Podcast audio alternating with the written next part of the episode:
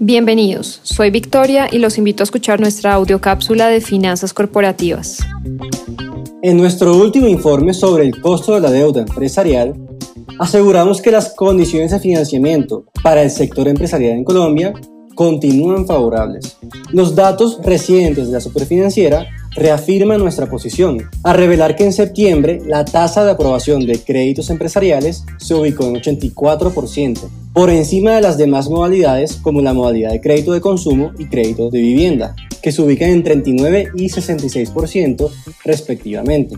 Pero no solo las condiciones para recibir la aprobación de un crédito comercial son propicias para el empresariado. Las compañías que accedan hoy a financiamiento también lo harán a muy buenas tasas en términos históricos. Sin embargo, no sabemos cuánto pueda durar este escenario de amplia liquidez y tasas bajas para las compañías colombianas. Tanto analistas económicos como las proyecciones implícitas en los mercados de valores apuntan a que 2022 y 2023 serán años en los que las tasas de interés de corto plazo para las empresas serán más altas.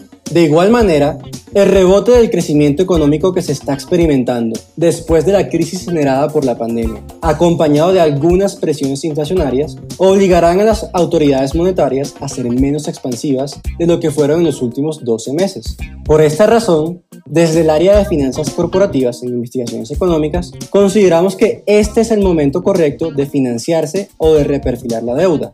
Un área financiera de una empresa domiciliada en Colombia, que en lo que queda de 2021 asegura el financiamiento de 2022 y 2023, comenzará el próximo año en una posición cómoda, en la que la operación o las decisiones de inversión que surjan no se verán condicionadas a la habilidad de levantar recursos en momentos menos holgados.